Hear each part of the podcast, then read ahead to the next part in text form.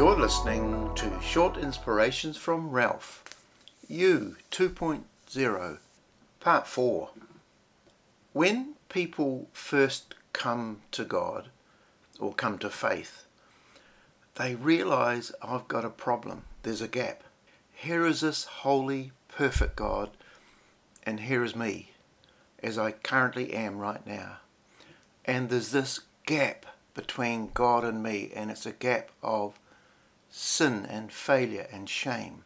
The question we've posed in this series is can I bridge that gap through my own effort? Take a wild guess. Obviously, we can't bridge that gap, no matter what we do with our efforts. And I want to say this only grace can bridge the gap. In the New Testament, grace, mentioned 156 times, takes on a special redemptive sense in which God makes available His favour, His love, His grace on behalf of sinners who actually do not deserve it. There's tremendous emphasis in the New Testament upon the fact that human salvation is the result of heaven's grace. And so only God can bridge this gap. And what does God give to bridge this gap? He gives grace. So the only way from here, where we are, to where God is, is grace. And He did that through Jesus. A lot of us have received that gift and if you haven't, I hope you do. I hope you do it today. You can do this at any moment. Just ask Him into your heart. But then here's what often happens for people I become a Christian, but I realize there's still that gap. Only now the gap is between the me that God wants me to be, sanctified me, and me as I currently exist. So, there's a gap between the life God promises and the life I'm living right now. Again, we call it sin. Can I bridge this gap? We asked the question before. No, we've established that. But uh, the problem is that a lot of people think that they have to do that. I get saved by grace in one moment in time, but then I guess I have to live by human effort. I guess I have to get from here to there through what I'm doing. No, just as you get saved by grace, listen to this, so we are invited to live by grace into the future. Transformation then, becoming a new person then, happens only through this. This is because God always does this by grace. Amazing. So, grace is more than just being forgiven, which is great. It goes into the future. It travels through the corridors of time, down through the years of our lives and our journey, and we live by this thing called grace.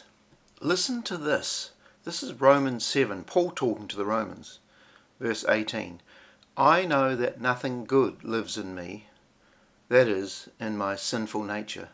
For I have the desire to do what is good, but I cannot carry it out.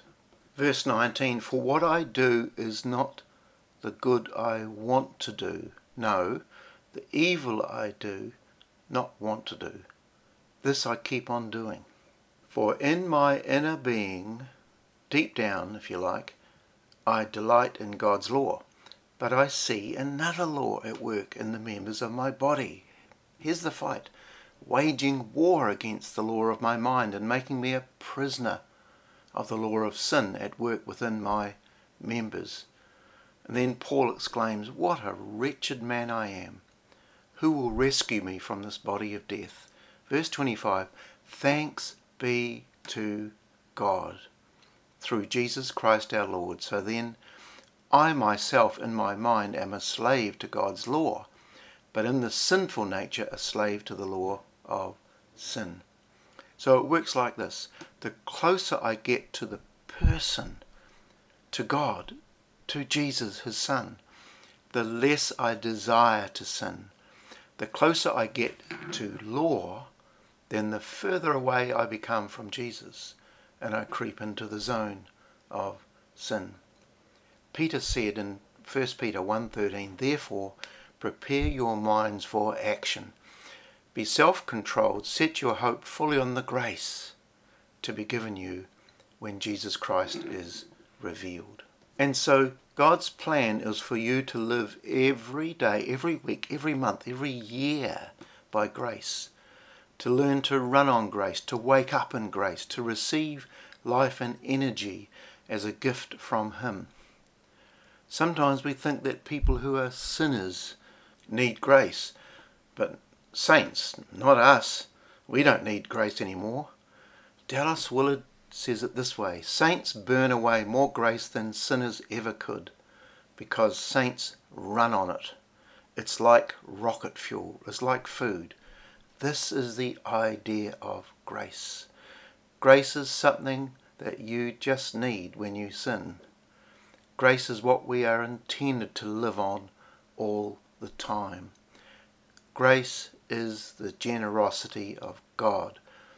And once I become a Christ follower, I experience it now primarily as power to do what I otherwise could not do. God bless you.